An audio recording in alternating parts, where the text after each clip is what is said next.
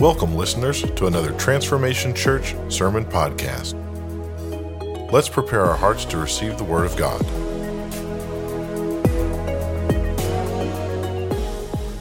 What is up, Transformation Church? Come on, it is good to be here. Man, worship was incredible. I'm already, I bet I could go home right now. That was so good. Praise God. Hallelujah. Uh, Pastor Dylan already talked about it, but big serve day yesterday. Wow. My goodness, we were spread out across the whole city. Listen, if you served or were a, a part of Big Serve Day, we just want to give you a hand right now. You are so amazing couldn't have done it without you. You're amazing, amazing. And I've just got I've got three quick pictures I want to run through. We're gonna put the first one up now. We were able to uh, isn't that cute? We were able to uh, do this wash walker like car wash kind of thing for a Prosperity Point right down the street, and we had it was so neat. We had young kids doing this for elderly people, and just to see the two meet, these two like almost distant generations meet and, and, and intermingle, it was, it was just a beautiful thing just to get to bless our elderlies, our, our elderly people with the light and love of Jesus Christ. And then uh, the, Pastor Dylan already mentioned it. We were able to build two wheelchair ramps for people. Did it? Come on, come on. So awesome. Those guys work so hard, so proud of them. And then the last picture, I absolutely love this. This is Chad Atala giving somebody a big hug. Listen, we were at a gas station at the Kroger, I think, uh, down the street, and we were praying for people while pumping their gas. Come on. Listen, the prayer was so good, somebody drove off with the pump and they're still in the car still. What's up, man? Shout out to Gary Correa, somebody. All right. Hey, listen, it's such a great day to be in the house of the Lord. I, I am so excited. My name is Justin. I'm part of the team here. My, me and my wife are on staff. We, we get the, the pleasure of leading you into worship all the time. And it's such an amazing thing to be a part of a church that puts Jesus at the center. Our vision is to make Jesus known so that lives are transformed. Hallelujah. Hallelujah. We're in a sermon series called Summer at Transformation. Come on. It's summertime, y'all. We're feeling the heat feeling the goodness of the Lord. Come on. We, we kicked this thing off strong with Student Takeover a couple of weeks ago. Just a quick plug. If you missed it, it's on YouTube. You got to check it out. It was awesome to hear from our youngsters. And then uh, at the end of the month, I'm so excited. We got five in five coming back. Come on. Listen, hey, we're dialing it up to 10. We got the uh, we got the buzzer coming back. So when they run out of time, we're gonna go, eh. like it's gonna be it's gonna be awesome, man. We're so excited for five in five. Hey, uh, I, am ready to dive in if you guys are. So we're gonna we're gonna jump right in. Uh, who in here uh, has ever been to Sunday school? Anybody remember Sunday school? Oh yeah, oh yeah, oh yeah. And for those of you who didn't raise your hand, it's because you weren't dragged to Sunday school and that is okay. but I, I, remember Sunday school vividly. In fact, a lot of times uh, I, I, feel like I remember more that was taught in Sunday school than I did in kids' church back when I was a kid. We have a completely different program now. It is amazing. We didn't have that when I was yay high, but we did have Sunday school. And so I, I remember, many of you probably remember, they had this felt board that they would use. They'd do these little cutouts of the cartoons. I mean, these are like old 80s style cartoons, and they'd, they'd put them up. You'd be like, it'd be like, hey kids, this is Noah. And they kind of do this, and then, and then they, uh, oh, and here's the ark. And look, a rainbow and two giraffes. Isn't that awesome? And it's like, whoa, cool. And then we got Adam and Eve with the weird leaf underwear. And then, uh, and then the, the, the actual, the powerful, oh, this is Moses with his staff, and he said, let my people go. You know, it's these, these awesome heroes of the faith. We got to hear about them on a felt board. And even to this day, when I read the scriptures sometimes, I'll still have these images come in my head. When I, I just, I'm reading about Moses, and all I see is just a green background with like a little cartoon doing this. You know, I just, I don't know, my brain does weird things like that. I guess I'm a visual learner. But uh, I, I remember these stories, but I remember also like ingesting these stories into my heart and mind and they they really kind of became like caricatures or saturday morning cartoons. What i didn't realize was that these were real humans. As i studied the scriptures on my own and I, I poured into god's word i realized they're humans. They're flesh and blood like me like you and i realized that god takes the broken sullied, messed up, sinful, addicted, depressed, and he makes them beautiful. Isn't that good? Come on. So today we're going to be looking at the book of Judges, somebody. Book of Judges, kicking at Old Testament today. We're going to be reading about the story of Samson. Come on. It's, it's probably been a minute since somebody's heard Samson. So we're going to be uh, we're going to be jumping in. I, j- I just want to give you a couple quick details. Samson, it's important to remember that he was a Nazarite okay he had this nazarite vow i there i don't really have a great metaphor for it but i'm going to use this and just understand it's not perfect it's almost like being like a monk kind of thing right it's this set apart deal now he could still live and get married and all, all that stuff but uh, it, the nazarites were set apart from the already set apart israel and uh, the main difference for samson is that Unlike normal Nazarites, which were, it was just a temporary vow people would take, Samson was a Nazarite from birth. He was a Nazarite his whole life. Uh, which and that's unique and then also because of this vow samson gets this incredible strength and so we get that cartoon character of him being like oh samson hulk hulk you know what i mean like that whole like he's like the uh, god-fearing incredible hulk you know but uh, samson he had this great power. At one point, he lifted a city gate and carried it with him and dropped it somewhere else. A city gate. We don't have city gates in Knoxville, but I think we've all seen them in movies and stuff. They're big. Not one person can move them. And then, uh, probably my favorite part of his story, I, and I, maybe it's just because I like a good troll story, but he took 300 foxes. It says he caught 300 foxes. I can't catch a roach. And he caught 300 of them. And then he took their tails, tied, tied them together in pairs, their tails, oh my gosh, and then put a torch in between them and sent them out into fields ready to be harvested, just to troll the Philistines. That was like act of war kind of stuff. And then the most famous, probably exploit of, of Samson that we've probably many of us have heard is that he took the jawbone of a donkey and killed a thousand dudes in one day with a bone. That same roach I was trying to catch, I, I smush it with my shoe and I'm like, hey, dude, a thousand people with a bone. Come on, man, this guy was strong. But the key to his strength was his Nazarite vow. And a major part of this vow was to never let a razor touch the hair of their head. They, he could never cut his hair. So, from the, his birth all the way up until the point of his story we're going to read about today, a razor had never touched his head. So we're going to jump into the text for today. Uh, it's going to be Judges 16, verse 15 to 22. I'm in the NRSV for those that are interested in that. Uh, then Delilah said to him, How can you say, I love you, when your heart is not with me? You have mocked me three times now and have not told me what makes your strength so great. Finally, after she had nagged him with her words day after day and pestered him, he was tired to death. So he told her his whole secret and said to her, A razor has never come upon my head, for I have been a Nazarite to God from my womb, from my mother's womb. If my head were shaved, then my strength would leave me. I would become weak and like anyone else. When Delilah realized that he had told her his whole secret, she sent and called the lords of the Philistines, saying, This time come up for he has told his whole secret to me. Then the lords of the Philistines came up to her and brought the money in their hands. And she let him fall asleep on her lap. She called a man and had him shave off the seven locks of Samson's head.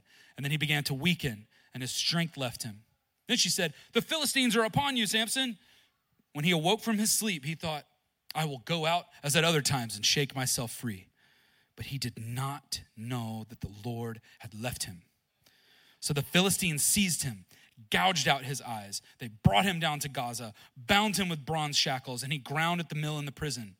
But the hair on his head began to grow again after it had been shaved. My title today is Felt Board Failures. Let's pray. God, you search us and you know us. You know our innermost being we submit our lives to you. I pray that, as Pastor Dylan's already prayed, that you would open hearts, that you would open eyes, you would open ears to what you are doing, God. That you would begin a restorative work today in our lives. We love you. Be with us. In Jesus' name. Amen. So, Samson's story begins much like our own when we are called into God's kingdom, when we are when we get saved, when we join the family of God. Samson's begins with a call. We get called. Uh, Samson's call happened uh, actually before he was born in chapter 13 of Judges. So I want to break that down because I think it's very key to understanding uh, his story and, and our story, really. So, what is calling? It's the first part is a name. We get a name, which is the who. Samson was set apart from birth as a Nazarite. He was called Samson, a Nazarite to God. That was his name. And then he, he gets a purpose, which is the what of his life. God didn't just name Samson as his own, he gave him the purpose, which was to begin to deliver Israel from the Philistines. And then Samson gets this destiny, which is the goal, the end, the why. Samson's end was appointed. At the, before he was even born, the angel of the Lord told his parents that he would be born a Nazarite and would die a Nazarite his vows intact, the Holy Spirit of God with him. So, what about us? We get we get a calling when we accept the invitation to join the kingdom of heaven. When we, when we, we get a name, you see, God adopts us into his family. We become a child of God. I become Justin, son of God. You become a son or daughter of God. He gives us a name. We are his children. And Paul writes in Romans 8 if children, then heirs. Heirs to the kingdom. Come on. And then Jesus is very clear. He gives us a purpose. Jesus is very clear what our purpose is. Jesus says the greatest commandment is to love the Lord your God with all your heart, your soul, your mind, and strength, and love your neighbor as yourself. And then he gives us the great commission, which is to go into all the world and make disciples of Jesus. So that's our name and purpose. And then we have this beautiful destiny. On the cross, Jesus was there, crucified. Uh, he's about to die, and one of the thieves looks over him and says, Remember me when you enter into your kingdom. He believed, Remember me. And Jesus said, This day you will be with me in paradise.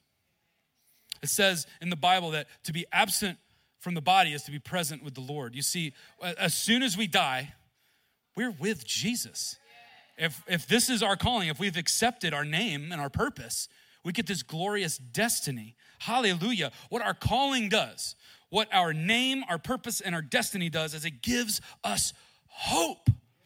Hope to wake up to a new day knowing that God is on the throne and they ain't nothing the devil can do about it. Nothing. No, no, no, no, no, no, no. This, our, our, name, our purpose, and our destiny give us the courage and the hope to get through even the darkest and dreariest of times of our lives. It's that same hope that Daniel had in the lion's den. It's that same hope that Shadrach, Meshach, and Abednego had in the fiery furnace. And it's the same hope that Paul and Silas had as they were singing praises to God in the deepest and darkest of prisons. This hope it can help us fight the enemies of our calling. It empowers us, it, it bolsters us, it edifies us. Paul writes in the second chapter of Titus, uh, verse 11 to 13 For the grace of God has appeared, bringing salvation to all, training us to renounce impiety and worldly passions, and in the present age to live lives that are self controlled, upright, and godly while we wait for the blessed hope of the manifestation of the glory of our great God and Savior, Jesus Christ. The blessed hope of Jesus' return. He is coming back, church. He is coming back. And that is our ultimate destiny to be caught up with Him in the clouds, to be with Jesus. It is this, this beautiful gift, this beautiful gift of hope has enabled the church to endure for generations, even through the harshest of persecutions. This beautiful hope has empowered us to fight the enemies of our calling. In Samson's story, we find that the greatest enemy to his calling, maybe outside his own pride, would be these nagging people. His first wife nagged him into submission, and then Delilah nagged him in the same way to reveal to get him to reveal the secret of his strength. And we have things that nag us as well. In fact, the Satan, the devil who never sleeps, He is constantly nagging us. And not only that, but we have our own fallen flesh. It nags us through chemistry and biology and, and, and, and thought processes. And it can honestly, it honestly feels like the deck is stacked against us. Because the truth is, life is filled with things that nag us. So, my daughter, she's three and a half years old. My goodness. If you've ever met her, you'll never forget her. She's maximum personality, maximum energy. She is just beautiful. I, I love her so much. But uh, she, she's starting to do this thing. Listen, if you've ever been around three year olds or young children, then you know that they have this special set of skills designed to get us to submit to their will. Right? So, uh, if those of you know, those of you don't, you will one day. Uh, but so when he started doing this thing where she will, she'll, she's very polite at first. She'll, uh, she'll come up and say, uh, maybe I'm doing something or I'm working on something or I'm talking to Melissa, and she'll say, "Daddy, may I please have a juice?" And I'm like, oh, uh, you know, but I didn't hear it, so I'm doing my thing. And then it, she kind of ramps it up a little bit. Daddy, may I please have a juice? Daddy, can I have a juice? Daddy, juice? Daddy, juice? Daddy, juice! And finally, I'm like, okay, grape or fruit punch. that's a, listen, that's a cute story but in reality, how many things have nagged us to the point of giving up? A stray thought that gets out of control, a friend trying to get us to do something, our own body nagging us, huh. stuff on our phones, TVs, computers, nagging us into making irresponsible decisions. So many things. We get nagged and nagged by temptations daily. That's why Jesus, when he was instructing the apostles on how to pray, he added this little bit in there Lead us not into temptation, but deliver us from evil. You see, Jesus knew, he knew that as humans, it can be really difficult to fight temptation. And if we keep returning over and over and over again to sources of temptation, it's no wonder why we mess up. That was Samson's problem. Samson, he kept coming back to Delilah. Listen, y'all, he knew what she was after. She, what, she didn't love Samson because she kept asking, What's your secret? What's your secret? What's your secret? She was after, you know what she was after? The money from the Philistines. She didn't care about Samson, he was a means to an end. Samson was ruled by his urges and didn't have the wherewithal to remove himself from or steer clear of temptations. I genuinely think that because of the great power that God had given to Samson, Samson let that grow his pride and he believed he was invulnerable, invincible, and impervious to the consequences of his actions. He thought that since he had this prophecy that he was going to die a Nazarite. Ah, I'm good. And before, before his birth, his great power, and that his calling and connection to God were secure no matter what he did. He thought he could flirt with disaster over and over and over again, and that he would just save the day or fix it all in the 11th hour.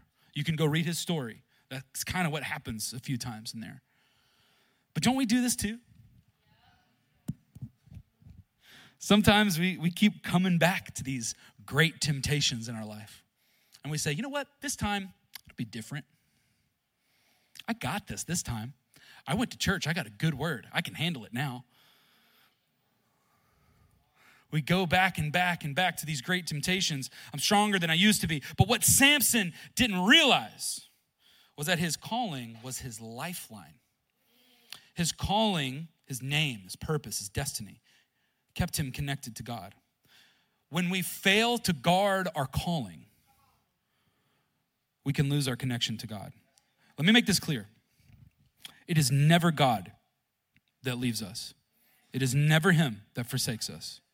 It is always something that we put between us and God. When we choose those nagging things just to get a temporary reprieve from whatever nagging is going on, we are choosing that temporary, temporary ah, over the King and King, King of Kings and Lord of Lords, who has this infinite love toward you. Infinite love. As children of God, we have to do our best to not let anything come between us and the Lord. You see, Samson, he let Delilah lull him to sleep. He knew she was seeking a secret, yet he still relaxed around her to the point of falling asleep in her lap. What things have we become relaxed around? That we know aren't good for us, that we know are working against us, things that lead us to sin, or maybe, here's the worst, almost sin. What entertainment do we watch? What podcast do we listen to? What friends do we associate with? It could be anything in our lives. You see, Samson took his power and his calling for granted. And as a result, he treated them ultimately with contempt. He relaxed around people and things that do not honor and worship God. He fell in love with a person who did not have his best interest at heart and was actively working against him and he revealed his secret because he was too tired and wearied by this Delilah who had nagged him to the point of death. Samson, like us many times, he was playing fast and loose with his calling. He failed to guard his calling and his connection to God, and he lost it. You see, Samson was a failure. He was a failure. I didn't realize this when I was in Sunday school class, hearing about it, getting the little felt board lessons. I didn't realize that when muscly armed Samson went up and the pillars and all, all the things that he did and the jawbone and all that, that Samson, he, he was a felt board failure. I didn't realize that. All I saw were these pictures of his strength and awesomeness, and I think that's what he saw too. But it turns out he was a failure. He failed to guard his vow. He didn't stay vigilant over his connection to God. He failed in his mission. At this point in the story, he had failed in his mission to deliver Israel from the Philistines. This is Israel's leader. It says in the passage, passages right before this that Samson was the judge of Israel. He was the leader of the country. He was the judge for 20 years, and he was imprisoned, blinded, shackled, powerless now, and worst of all, the Holy Spirit of God had left him. Have you ever been in a place where you feel like this? Have you ever been in a place where like there's there's just no hope? And you you try to point fingers and put blame, but it all comes back to you. Maybe you had a failed business venture. Maybe you're in a failing or already failed marriage. Maybe you failed your kids as a parent. You feel like that. Maybe you had a, maybe even you had a call to ministry on your life. But you squandered it on sin and selfishness. But when I study the word, when I get my Bible, I, I, I got a word for somebody today. I like to use my pen to make notes. There's somebody in here who feels weird about writing in your Bible with a pen just to let you know, you delivered from that in Jesus' name. Uh, the, listen, you writing in your Bible doesn't, it, the manuscripts are safe, okay? They're safe. They're under lock and key and guarded very well. All right, you writing in your Bible isn't going to cause a problem. So when I when I underline in, in my, I love to underline and circle things, and I'll even make little. Uh, I'll, I'll, do the a little cross when in the Old Testament I feel like Jesus is kind of like, hey, I'm here. I'll put a little cross. But one of the things I just absolutely love is to find the word but. There's a, there are buts. There, uh, when, sometimes, uh, all throughout scriptures, from Genesis to Revelation, I'll find these buts in scripture, and it almost feels like I can feel the tangible power of God dripping on the page from these buts. I like to call them, I, this isn't original to me, I like to call them holy butts. I, I, I, I don't. It's, it's not. I, I heard it somewhere. I can't. I don't know how to give credit to where credit is due there, but uh, I, the holy butt. The best holy butt we got in the Bible is uh, Jesus was dead on Friday, but he was risen on Sunday. Amen. Come on, the resurrection power of Jesus. That's the best. That's the best butt we got. And and honestly, it feels like it's God's favorite thing to do in Scripture, as he he takes something irredeemably bad and turns it into the beautiful and utmost good. Samson was a failure, but his story wasn't over. Judges 16 22. But the hair on his head began to grow again after it had been shaved. But the hair on his head began to grow again after it had been shaved. Listen to me, your story is not over. It's not over. You may be in a failing marriage, but the hair on your head is growing back. You may have had that failed business, but the hair on your head is growing back. You may be in a cycle of addiction over and over, but the hair on your head is growing back. You may be sinning over and over, the hair is growing back. Listen, you may be so tired, so sick and tired, tired to death of failing over and over and over again. But let me tell you, the hair on your head is growing back. Your strength is returning. Your strength is returning because this here's this why. God has called you and God is calling you. He's called you to live your life for him. He's calling you by his name. He's giving you his purposes for your life. And he's got a glorious destiny for you. It doesn't matter. It doesn't matter if you are eight or 80. It's never too late to begin to walk out in your name, purpose, and destiny. The reason why I believe Samson's in the Bible, the reason why I believe Samson gets the biggest chunk out of judges than anyone else. We talk about Gideon and Deborah and all them all the time, but Samson gets the biggest chunk. The reason why, if he was in that prison and he had been blinded and that was the end of his story, I'm convinced that it would, he would have gotten just a little footnote. Samson, really strong, did bad thing, end. But his story wasn't over. The hair on his head began to grow. He failed and then started again. He called out to God. Let's read Judges 16, 27 to 30. Now the house was full of men and women. All the lords of the Philistines were there. And on the roof were about 3,000 men and women who looked on while Samson performed. Then Samson called to the Lord and said, Lord God, remember me and strengthen me only this once, O God, so that with this one act of revenge I may pay back the Philistines for my two eyes. And Samson grasped the two middle pillars on which the house rested. He leaned his weight against him, his right hand on the one and his left hand on the other. And then Samson said, Let me die with the Philistines. He strained with all his might, and the house fell on the lords and all the people who were in it. Listen to this. So those he killed at his death were more than those he had killed during his life. Samson completed his purpose. He fulfilled his destiny. He was born and died in Nazareth with the Holy Spirit of God on him. Listen, it doesn't matter how many times you failed. It doesn't matter how many times you failed. Was it what is it what is it that Captain America always says? Where are my Marvel fans at? What is it that Captain America says every time he gets knocked down? Yeah. He gets back up. Come on, man. He's like, I can do this all day. I can do this all day. That's us. We can do this all day. Why?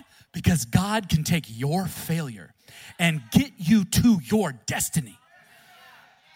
He took, listen to this, he took Samson's failure and put him in the exact right place at the exact right time to deliver a crippling blow to the leadership and power structure of Israel's great enemy, the Philistines. All of them dead, 3,000 of them.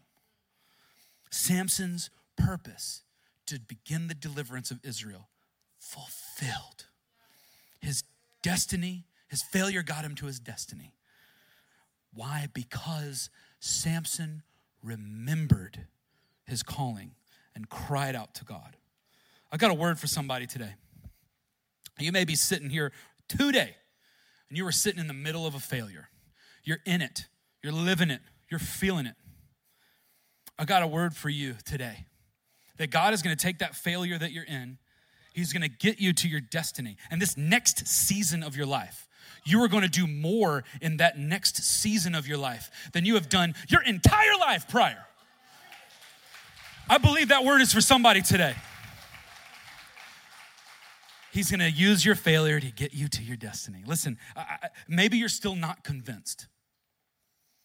Maybe you feel like you've failed too much or you've got too much to overcome. Uh, you, you're, you're a lost cause. During Jesus' torment at the hands of the high priest, this is the night before he was crucified. Peter was trying to stay close to him.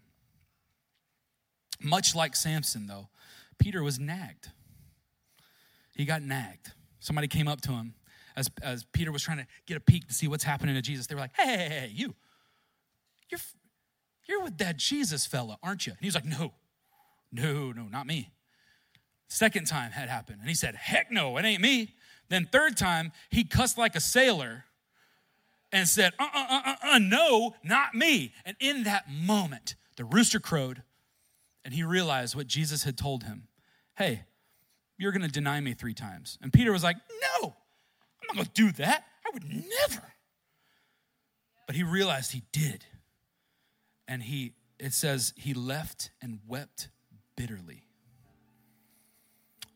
Peter was so jacked up and messed up after this. Maybe that's how you feel. So listen, Peter, he, he had seen with his eyes and felt with his hands the resurrected King Jesus after this. He had seen Jesus. And when Jesus said, Peter, you guys go up to Galilee and, and, I'll meet you there. When he got to Galilee, he was so messed up. He was so stuck in his failure. He couldn't see beyond it. That what did he do? He said, You know, man, let's go fishing. You see, Peter was a fisherman when Jesus called him. When Jesus called him, he said, Hey, you, Come with me. And he, he was fishing. G, G, Peter had decided to go back to his old name Peter, a fisherman, and his old purpose to catch fish, and his old destiny to die a fisherman, I guess. His old name, his old purpose, and old destiny. How many times when we fail do we say, Well, I got that fallback plan. I'll just, I'll just hop back on that. I'll go back to the, at least I'm this, you know. I, I, I, I failed God, I failed the church, I failed my family, I failed all this. Well, but at least I got this that makes me feel good. I've got this that this old, I, you know, I know I'm good at that. Peter, when Jesus went to call him, when he was fishing, he was failing at fishing. this is the thing he wanted to do. It's, it's irony. But I, I just want to tell you that fallback plan you've got, that thing that you're like, well, at least this makes me feel, you could fail at that. You can fail at that.